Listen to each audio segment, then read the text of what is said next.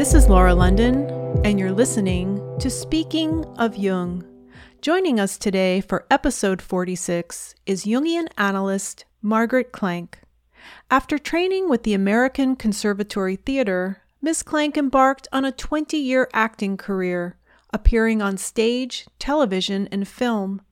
Later, she entered the Union Theological Seminary, where she earned a Master of Divinity, and then went on to the C.G. Jung Institute of New York, where she became certified as a Jungian analyst. For seven years, Ms. Klenk served as president of the Jungian Psychoanalytic Association, where she currently teaches and supervises. She is also an associate member of the Philadelphia Association of Jungian Analysts and represents the JPA on the Executive Council of the International Association for Analytical Psychology. She has lectured and taught both nationally and internationally, including stints as guest lecturer for the Jung Institute of Lithuania and the British Jungian Analytic Association. Ms. Klenk is co author of The Rest is Silence Selected Letters of Sigmund Freud and Carl Jung, a staged reading which she has performed at various psychoanalytic institutes and conferences, including the Freud Museum in London in 2015. And she was a participant in nine conversations, roundtable discussions on the PBS series The Question of God, Sigmund Freud and C.S. Lewis. Her most recent publications include Jung in the Academy and Beyond, the Fordham Lectures 100 Years Later, for which she served as co editor, and two books in which she is a featured interviewee Visible Mind, Movies, Modernity, and the Unconscious by Jungian analyst Christopher Hauke, and There's a Mystery There, The Primal Vision of Maurice Sendak by the journalist Jonathan Cott. This month, Ms. Klenk presented at the annual Jung on the Hudson conference in upstate New York. Her presentation, Analysis as Self Portraiture, and her workshop on self portraits are the subjects of our talk today. This interview is being recorded on Monday, July 15th, 2019, through the magic of Skype. Hi, Margaret. Hi, Laura. Thanks so much for joining us today. Well, thanks for having me. Oh, you're very welcome. Um, you are actually in upstate New York right now. I am. I'm in. I'm in Rhinebeck, New York. I finished the lecture about an hour ago, so it's still humming around my ears. well, tell us a little bit about this conference. Now, this is held every year mm-hmm. in Rhinebeck. Mm-hmm. And there are, are several analysts who do presentations, and it's all week long, right? Yes, it's um, it, it, they usually pick a theme. This year, it's about authenticity and self and persona, and um, then they invite five or six analysts of, of various stripes, and we all give papers and then run workshops.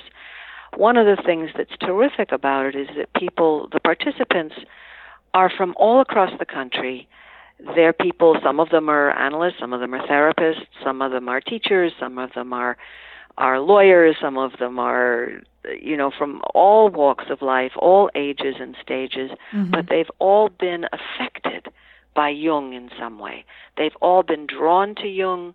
They've all have remarkable stories of the impact of Jungian thought and process in their lives. So they're they're really keen to hear from analysts. They're really keen to talk about this stuff, and it's a unlike a professional conference where you're sort of building a a reputation. Mm-hmm. This is a really joyful um, depth exploration for a week with with people. Mm-hmm.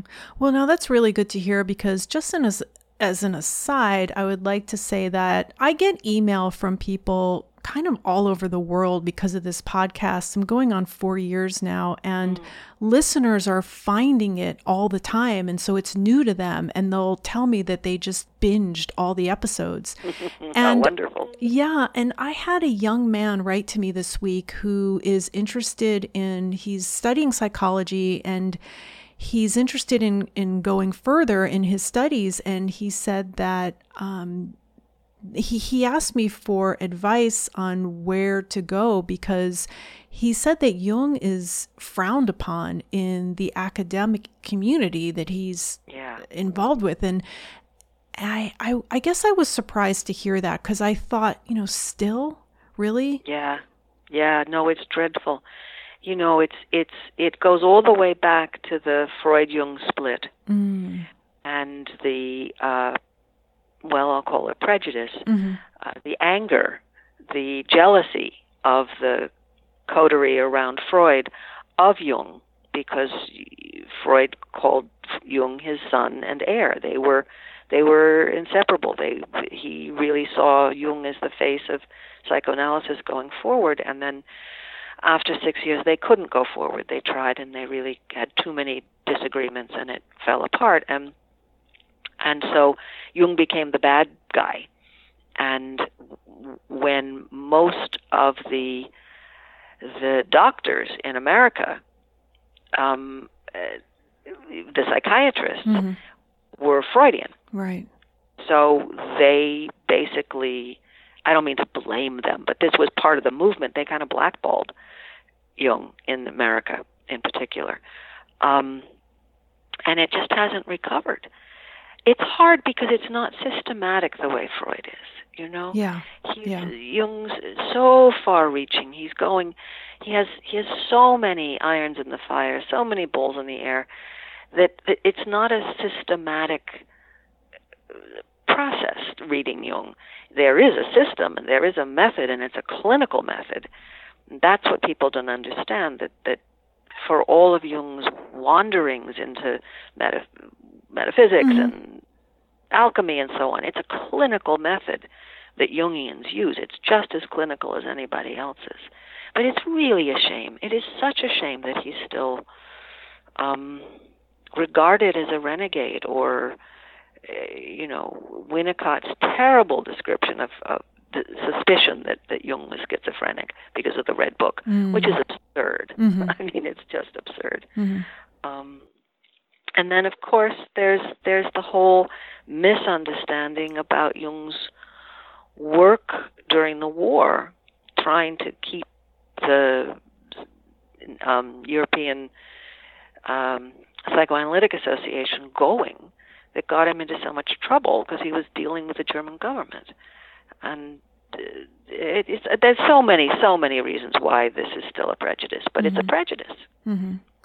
And do you, do you see it changing? Do you see the work that analysts are doing today, or even even something like this podcast and my presence on Twitter with sharing the work of analysts today? Do you see that as helping to change that?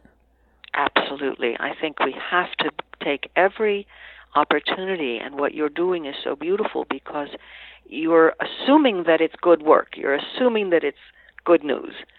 And people don't have to, they can just listen. They can get it. They can eat the good food. I think the podcast, I think uh, collaborative conferences, so we're not just Jungians talking to Jungians and Freudians talking to Freudians and, and you know, uh, Mhm. other groups talking to other groups, that Mhm. we start talking to each other so that we can understand that we're all talking with just hands on the same elephant. You know, it's just different Mhm. ways of looking at it.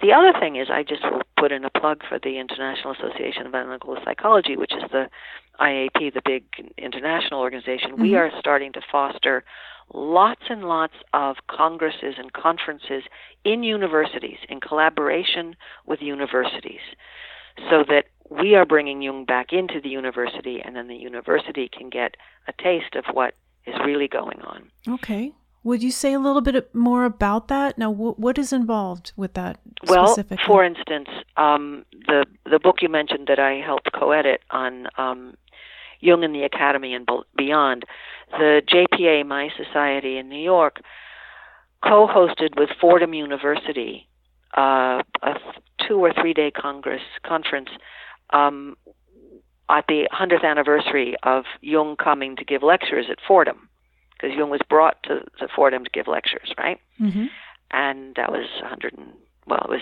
uh, 1913 so we did a conference where we had people from Fordham and Jungians uh, talking, giving papers, talking to each other, looking at the history, looking at at um, where this was when Yeah. it was still popular. Um, we still have a relationship with Fordham, and we got to publish the book because of Fordham. You know, because of the Emperor of Fordham.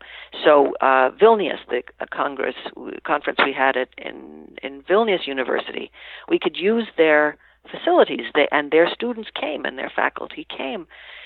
So it's not one person trying to get a course on Jung Mhm. at the university. If we can bring the work in terms of a conference, um, we start having collaboration, which gives both sides more prestige. Um, I helped organize a conference at Yale, for instance, a couple of years ago. So it's getting back. It's getting back. And I know that it didn't help with the publication of the Red Book uh, with questions about Jung's state of mind. But on the other hand, what I've noticed is that because Jung was struggling and in so much pain psychologically during that time, hmm other people can relate to that, right? Absolutely. if we're honest with ourselves, we can all remember a time when we struggled.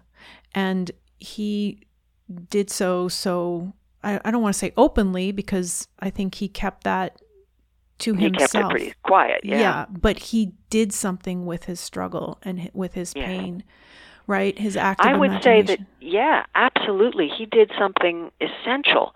And it's a model for us. Not that we're going to write our own, you know, not that we have to follow anything that he understood about himself. That's personal. But the model of going deep in active imagination, encountering those inner figures, Mhm. believing in them, working with them, and coming back up to the surface and thinking about it is is the model of uh, that everybody can use. I think the Red Book really opened the thing up. Yeah. People couldn't couldn't get enough of the Red Book. It's still being translated and published. They they can't get over it at the Yeah. publishing company, and people talk about it all the time. So yes, it it made some people went see he was he was crazy, but more people are saying no no that's real that's that's a way to understand oneself Mhm. and how brave he was because he was extraordinarily brave Yes. the Yes. courage it took to do that without a whole theory underneath him you know Right. He didn't have one a Jung. for he didn't have a jung Mhm. no Mhm. and he no longer had a freud Mhm. Mhm. because it happened right he started really descending after the the break with freud But I think that the way that it is seen as Jung was schizophrenic, Jung was losing his mind, uh, he was having a psychotic break, which I don't see it that way at all, is a reflection of the way we treat mental illness. I don't like to use that term, or mental health in this country, Mhm.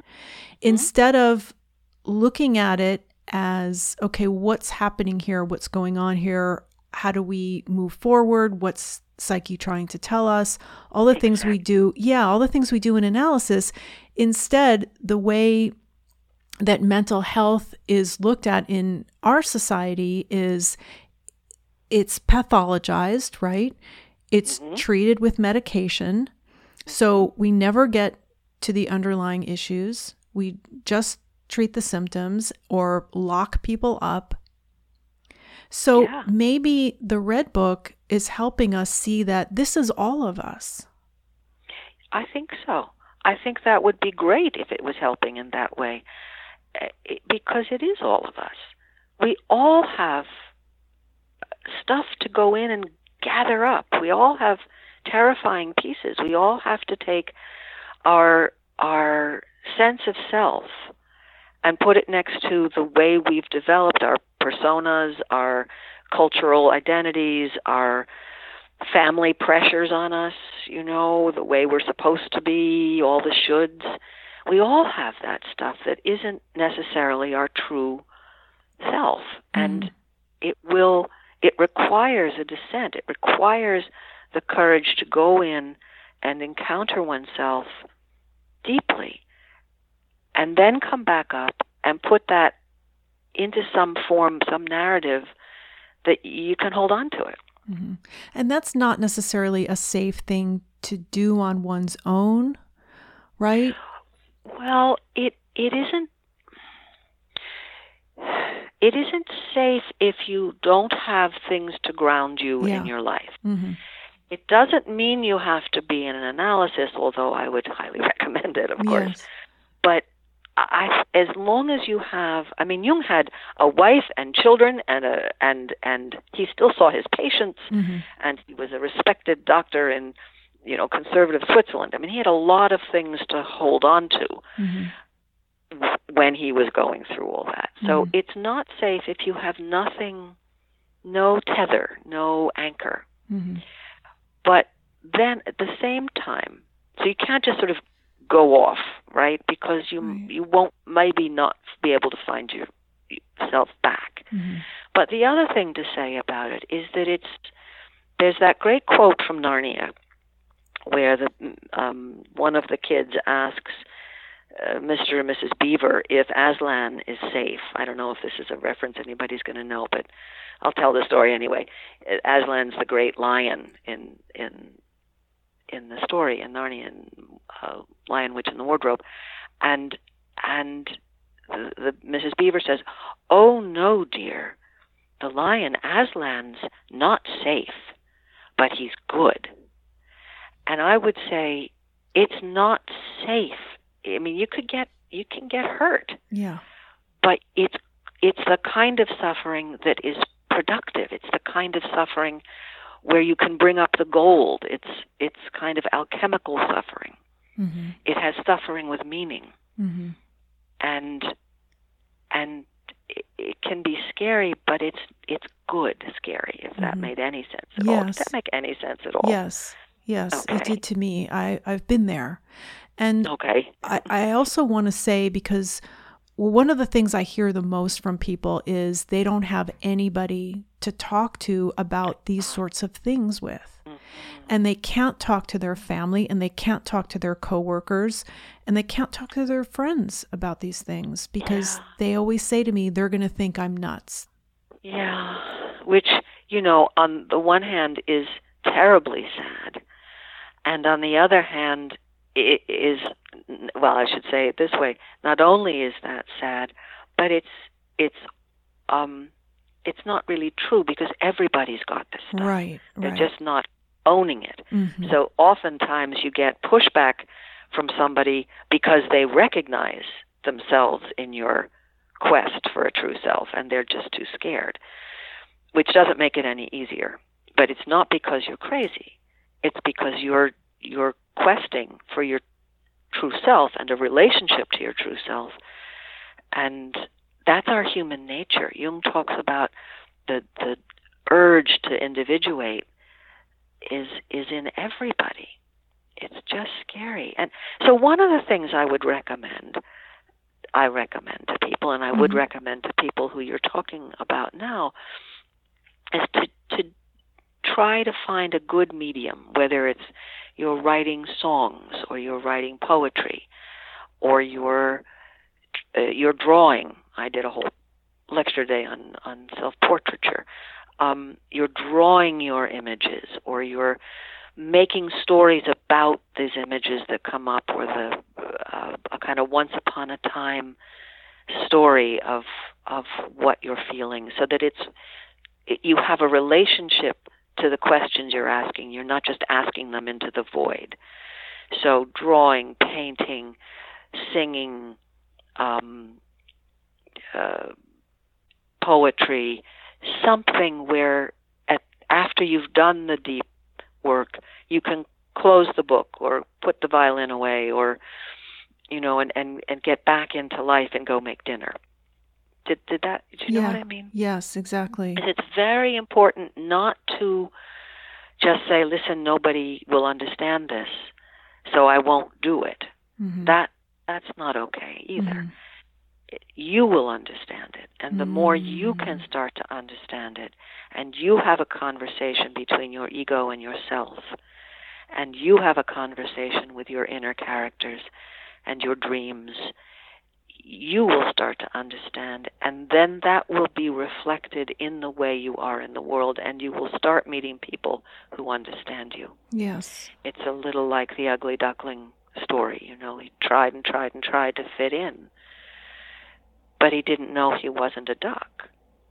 He was actually a swan. Yes. And once he understood that, he found his people, so to speak. Yes. So don't give up, I would say, to the people who feel they're isolated and nobody's going to get it. Put it into a medium. Put it into some medium that's not just you churning on yourself, so that you have a relationship to your own material, and and you will start to feel freer to express it. I love that. Thank you. I'm definitely going to point people to what you just said. So, you mentioned that you had just given a lecture on self portraits, and mm-hmm. I'd like to talk a little bit about the presentation you gave today at Jung on the Hudson, Being Authentic, the dance mm-hmm. between persona and true self. The persona has been a big topic on this podcast this year because of BTS's new album, Map of the Soul Persona. Mm-hmm. I've uh, covered it on a couple of episodes already, and I would love to explore it further. And so when I saw the topic of your presentation, it, it caught my eye.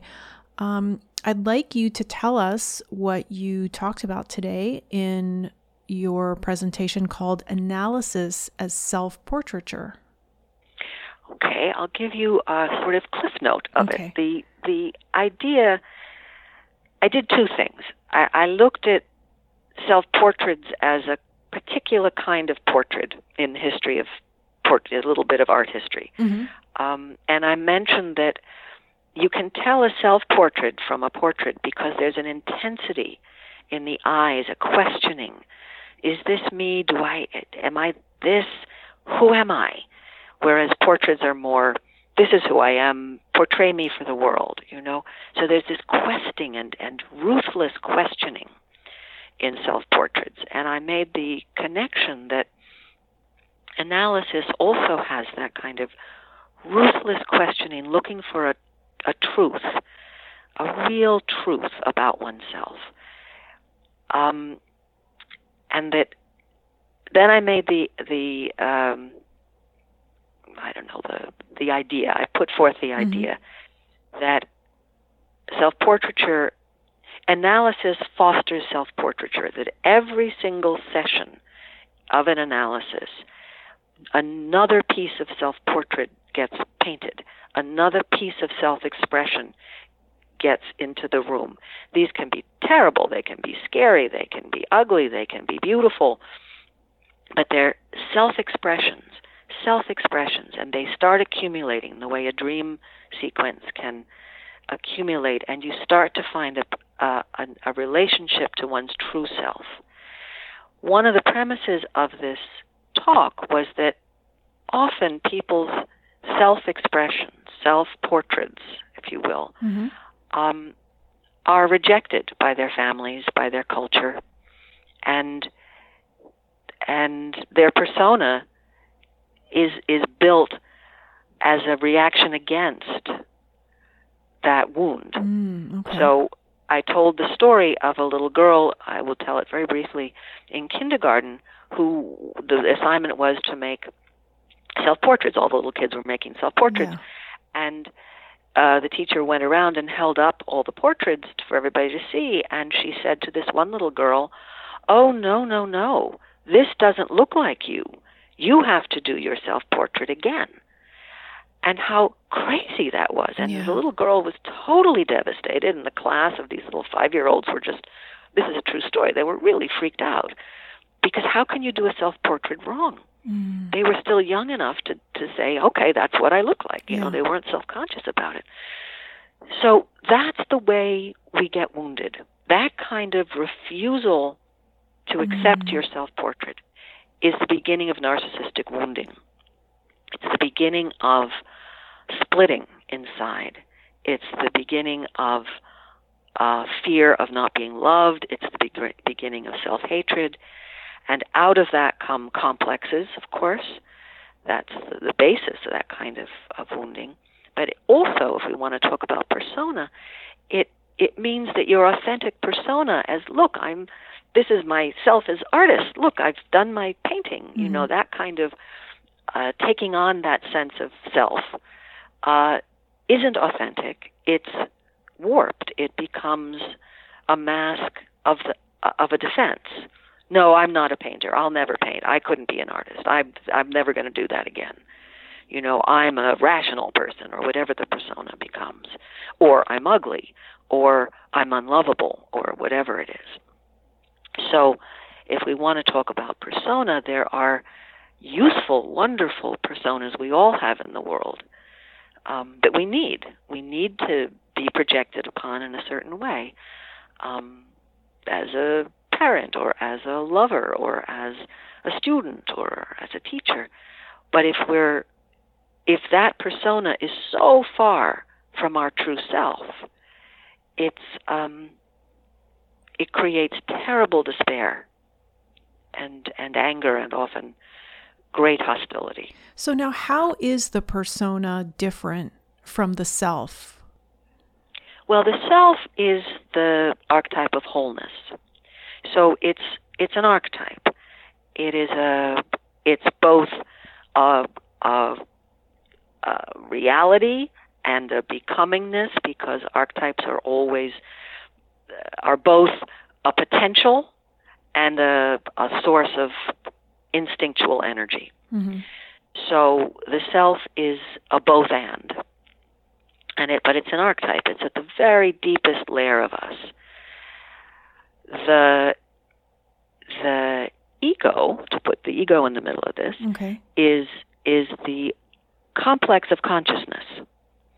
As many of your listeners will know, the a complex has an archetypal core. So the the ego complex, which is the consciousness complex, has the self at the core of it. The persona is works in tandem with ego in that it it it collaborates with consciousness. It says, I want to be seen this way. I I I want um, I invite this projection. So um, trying to think of an example. Um, a teacher. Mm-hmm. You know, you you have a certain persona when you're teaching because mm-hmm. it, it invites people to listen to you. You have a persona on this on this show. Right. You know that that that you are the one leading people to these ideas and investigating it with your guests. Um, so in that way, it's if it's if this is your calling, then your persona in doing these is in alignment with yourself. If this is your vocation, if this is part of your true work, then the persona of being the interviewer and the thoughtful questioner is is in alignment. If if because of your traumas and complexes and history, your persona is one of um, uh, you know, you're a, uh, I don't mean to say anything about bad about bankers, but you know, you're there to make money, mm-hmm. right? And and it's not anything to do with yourself. Then it's a then it's a reaction formation against culture. That wasn't a good example. Let me think of a better example. Banker is not the point. The point is, if you were made to do this podcast if somebody were making you do it mm-hmm. and you mm-hmm. didn't want to do it, mm-hmm. you'd have to come up with a false persona. Ah, okay. You'd have to come up with a false identity. You'd have to come up with a character of yourself that wouldn't be in alignment with yourself. So, like people would say you were faking it. You're faking it, and mm-hmm. you would be. Mm-hmm. And the fact is, there's a huge difference between faking it, like lying, basically you know, I'm smarter than I am or whatever. And and not quite, you know, and and and who you truly are. Yeah. Also, you have to look at shadow. Because shadow, which is everything that's been exiled from consciousness, everything about yourself you don't want to know, um, is in counterpoint to persona, which usually has a very positive spin on itself. You know, it's, it's how you'd like to be seen in the world, right? So it's also in a kind of dance with with shadow as well. I'd like to use myself as an example here um, because mm-hmm. I, I like to point out that shadow isn't just evil qualities oh, or no. bad qualities. Right. I think that part of what's in my shadow is I am, let's just say I'm over 40 and mm-hmm. I, I don't have children and I never wanted to be a mother. I always knew that my whole life. And I think that that is part of my shadow because it mm. is something that I disown. I don't have any motherly instincts. I don't like to take care of people. I don't, I, all that stuff makes me very uncomfortable. Mm-hmm. And I'm not nurturing. um, so I consider that now that mothering is not an evil quality. It's something right. that I say that's not me. Yes. So would you say now, that the, is a shadow quality for me? Well, I would say it is either a shadow quality for you, but you know about it. But anyway, I would say it's either a shadow quality for you or it's a true self quality. And eh, shadow shadow we've my experience of shadow is that we're not so conscious of it. It it's something that's been cast out of consciousness and we it's really we don't even know about it anymore. So even yeah. if we've done work on it in analysis, if we've no. uncovered it, that's right. And then yes, no, then it's not sort of active shadow anymore. It's not going to come up and bonk you on mm-hmm. the head. Okay. So yes, no, you are completely right. It is shadow material for you, but you've done the work on it. And and therefore, when you do the work on shadow material and you integrate the shadow material, it becomes true self. I see. Because you're owning your yeah. relationship to it. Mm-hmm. Right? Mm-hmm. Yeah. It doesn't keep coming up and you don't find yourself, I'm assuming, you know, being hostile to people walking down the street with baby carriages. Well, it did. I was that way. Well, that would be ago. That right. really shadow. Yeah, right. right. And so that's when I realized, okay, I need to take a look at this because, you know, why am I having these reactions to women with children or and children exactly. and and all these these moms, these groups of moms? You know, why is it triggering me? Yes, that's it. So that's perfect example of shadow. And and you're so right to lift up. It's not bad qualities. It's just qualities that have been exiled, mm-hmm. right? Mm-hmm. So somebody who is raised in a in a family where um, the mother is very envious and the daughters aren't allowed to be beautiful, their beauty goes into shadow. You know, they mm-hmm. don't know how beautiful they are, for instance. Mm-hmm. But your example is even is is is exactly right. Exactly right. And I think people shouldn't be afraid, therefore, of of it's not just oh I've I've got a bank robber in my soul. Mm-hmm. You know, it's it's much more subtle than that. Mm-hmm. So you also did a workshop on self portraits, and I was wondering if you would tell us what that involved. And that was today as well, right? Well, actually, the workshop is tomorrow. It's You're tomorrow. getting me. Okay. So okay. what I'm going to have people do um, is we've got two hours with a break. So I'm going to have them, and they're very nervous about this because everybody gets so nervous about drawing. Which oh, is, they know about it then. They know about it, but so these I'm were the people in your presentation, and you told yes, them tomorrow. The, okay, is the workshop? Yeah, so they know to come to bring any art supplies they they have, and if they want to bring a little mirror or something. But you don't need a mirror to do a self portrait. Anyway, mm-hmm. they're going to do portraits. I'm going to ask them to do three. First of all, I'm going to do a bunch of um, relaxation, uh, throwing, bopping uh, balloons around, and getting everybody sort of in a spontaneous feeling, you know, so they're not so scared. And then they're gonna, I'm going to ask them to do three self portraits. One immediate of right now, one of and the other two of other times in their lives. One of them as a as a young young person, Mm-hmm.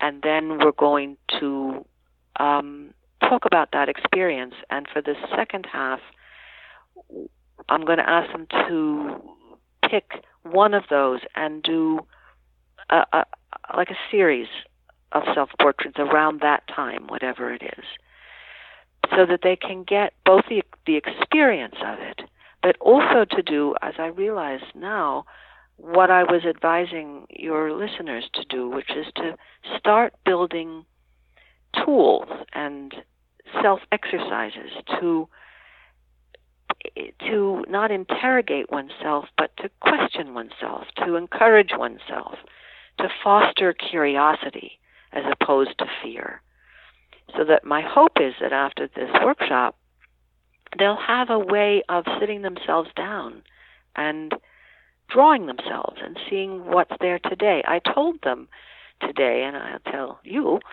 um, your listeners that for a couple of years I would on once I got to work I'd get to work early at my my office Mm-hmm. About 15 minutes early and I would just draw a self-portrait just spontaneously whatever was up it could have been a dream image from that the previous night it could be just a feeling it could be uh, whatever it just took a, you know a couple of strokes across the the page with a red crayon Okay. and then I would close it down and um, close the book and go to work.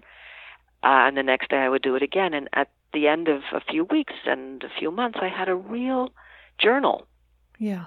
of images, spontaneous images of me and myself each morning. It was so helpful. Yeah. It was nonverbal. It was non. Um, I didn't have to analyze it, but it was so illuminating about. As the colors would switch, I would be in a blue period or a pink period, or a, or the I would be focusing on my eyes, or I'd be focusing on my feet, or uh, you know, uh, it it was so helpful to ground me, and I didn't think about it. I just did it each Yeah. morning, and um, so I was encouraging them to do that, whether they're going to do it or not. But it, any discipline like that is so grounding and gets you in touch with self. It really does get you connected uh, in a in an experiential way because we can live in our heads. You know, we can live in thinking, Mm-hmm.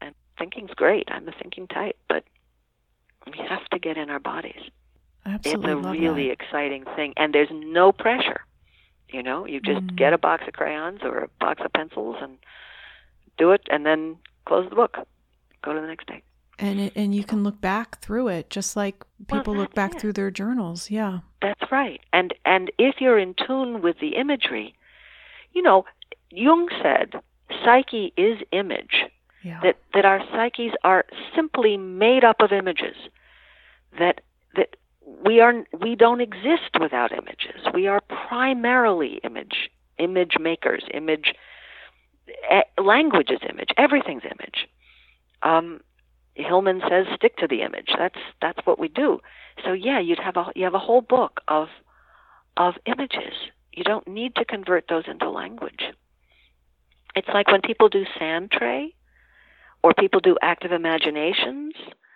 and they bring the work in to show an analysis, we don't interpret it. Mm-hmm. We just share it. It doesn't need words. It doesn't No. need words. Yeah. It can be effective without words, is what I mean.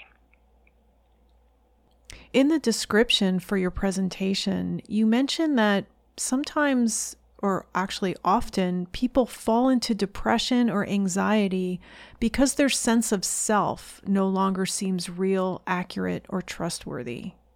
Mm-hmm. So, is that what you were talking about before about this false persona?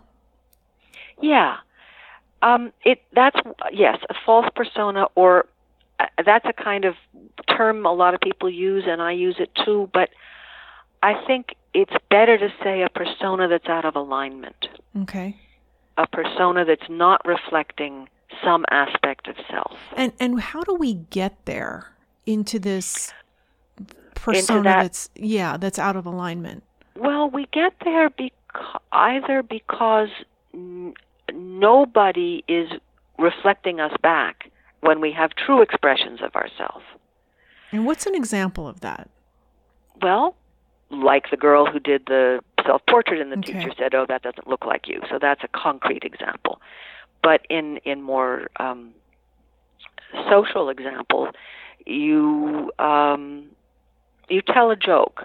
You're the kind of kid who tells jokes out of because you're funny. You you Mhm. see the world in a funny way. It's just who you are, right? Mhm. and maybe your family is good at jokes and you're just a joke teller um you have that wit in you but nobody gets your jokes the kids around you your schoolmates are just not they're not getting it and after a while you you stop telling jokes right you stop expressing yourself in your own sort of inimical way and the persona that comes across you might develop quite a contrary persona a very glum person or a sort of Eeyore person or a um you know that's not funny or very critical person Mhm. though it's a complex of course but personas are related false these false personas are related to complexes that's another way to say it so Mhm. so you'd get a persona and people say oh he's such a stick in the mud yeah. when actually his true self is a wonderful, jokey, light, trickstery kind of character, but he's been so rejected that it goes into shadow, Mhm. and and so that would be a false persona. Um, people who are lying about themselves, they're lying about their sexual orientation, they're lying about their economic situation, they're lying about their uh, intellectual what they think of as supposed to be their intellectual prowess. They're they're liars, you know. They're lying that they're in happy relationships, um, and they built a life around those lies. Those are false personas. And we get there because of the lack of reflection, the lack of validation from other people. Is this Yes, the lack of acceptance of your original self-portrait, of your original self sense of self that you offer to the world. You offer, this is who I am to the Mhm. world. And if it's not loved, if it's not seen, if it's not respected, you're going to pull it back. You're, you're not going to keep offering it. So my question is right. It, does this necessarily have to start in childhood, No, or does it typically start in childhood, or no? no. I mean, it typically starts in childhood, but complexes start in childhood. Mm-hmm. So it's,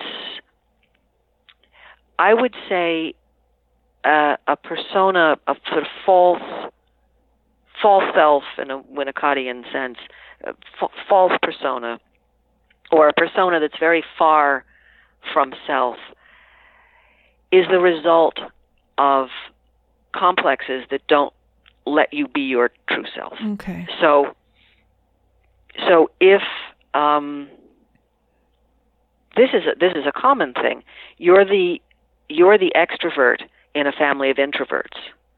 So by the time you're, you know, six, you're completely confused. Okay. You're you're completely confused. You have no way of being yourself. Everybody's criticizing you. The, the family complex means that you you have you're just totally left-footed, and and it your persona is going to be trying like crazy to adapt to the family, to the family complex, to the family typology, and you you just you just can't win. You mean to, to get you- along, to fit in? to get along, to fit in, to be loved. Mm-hmm. This is about love, right? This is about, you know, this little girl wanted to redo her self portrait because she wanted to be loved. Okay. She wasn't loved in her first self portrait, Mm-hmm. you know? This happens because we feel unloved, we feel unsafe, we feel that the culture and the the collective want certain things, all the shoulds. You know, you should be thin, you should be smart, you shouldn't be fragile, you shouldn't be needy, you shouldn't be too much. You're, you know, all those things that society says, right? Mm-hmm. We're always in a dance with being part of our societies, wanting to be part of our societies and our cultures. There's really important things about being part of your culture. And dancing, the other side of it is, but that's not expressing my true self. And I'm so afraid that if I express my true self, I'll be rejected. So, what I'm hearing here is that th- this is the thought that just keeps coming to me um, while we've been talking is that we need to accept each other as we are, right? Mhm. And and Mhm. accept our differences. Yes. Yes. And encourage. One of the ways we do that, because I totally agree, one of the ways we do that is to listen more than speaking. Mm. Because if we're really listening to each other and questioning with that deep curiosity that one has in self portraiture and in analysis, but that deep curiosity, like, well, who are you? It it means that they're free to start expressing it. And then we can be free to start expressing ourselves. Mhm. I think one of the first keys in expre- accepting everybody as who they are Mhm. is to listen to them Yeah. because we're all projecting all the time and and we're all casting our shadows on everybody and and judging all the time Mm-hmm. And one of the first steps is to simply ask questions and listen to the answers and let yourself be surprised and then it's much easier to accept somebody else's story do you When- know what i mean Yeah, That and w- uh, that makes a lot of sense. And when I find myself looking at somebody sideways or starting to judge them, I try. Don't. I'm not always successful, but I try to tell myself, you know, that's me too. yes Whoever that person it's is, so hard it, it is hard. Um, but it with practice, it it does Mhm. get easier. And you're right I, it analysis works. It it it, it really cha- does it changed me. It changed me a lot. Yeah. I'm still who I am at the core, but it's it's changed a lot of things and and it is easier for me to say, you know, that's me too. I have that too. Yes, yes. You know, it's it's it's wonderful to hear, and and it's I, I had the same experience in my own analysis, so I'm not Oh, sitting great. outside of it. hmm It it does change your life. It it it changes it in ways you don't expect, and it changes it Yeah. in ways that yourself, capital S, is just waiting for. You know, so you'll come home to Mhm. yourself in a way. Mm. So it, it, it, yeah it this this sense of being willing to see yourself reflected see other people's struggles as also your own. Mhm. it's a religious tenant it's a psychological tenant it's it's um it's the human it, it's the human gesture you know? We're born curious about each other and and that gets tamped down so this idea that analysis which is all about curiosity all about curiosity can help and heal is a, it's just a beautiful Yes. thing and it's true and it works when people i always say that the antidote to fear and the antidote to anxiety and the in a way even the antidote to depression is curiosity and not and first curiosity about self but then curiosity about other because jung talks about individuation as not ending with the self Mhm. you have to bring what you've learned back into the world, Yes. which is what you're doing with this podcast, with what people are doing when they talk to each other about Jung, about their experience and analysis, about their experience with art, about their experience with self. They're bringing it back into the collective, and that heals the collective. That heals across the boards. That's such a wonderful way to put it. there's this amazing poem by Derek Walcott. It has to do with, um, it's called Love After Love. It's by Derek Walcott, W A L C O T T. Okay. And it's, um,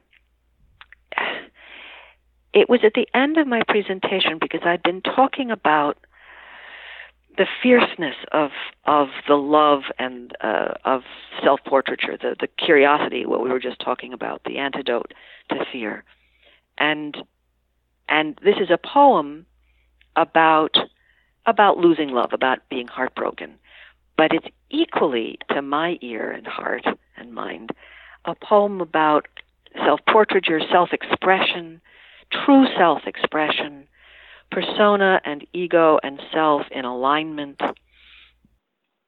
It's it's a it's a poem about what happens in an analysis to me. So I'll just mm-hmm. read it to you. Okay. It's called Love After Love. The time will come when, with elation, you will greet yourself arriving at your own door, in your own mirror, and each will smile at the other's welcome and say, Sit, here, eat. You will love again the stranger who was yourself. Give wine, give bread, give back your heart to itself, to the stranger who has loved you all your life, whom you ignored for another, who knows you by heart.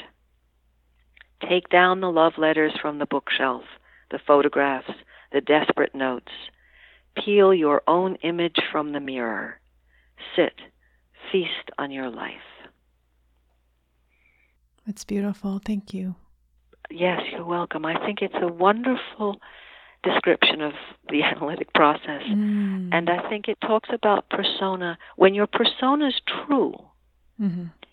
You know, it's it's welcome.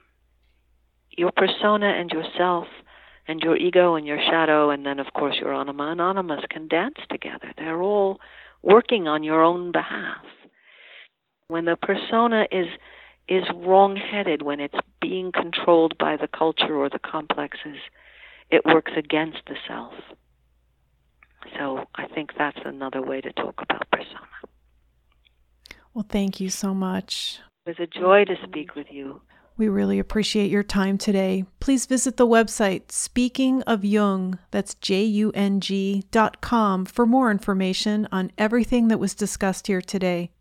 There you will also find all of the previous episodes of this podcast, which are available to stream or to download for free.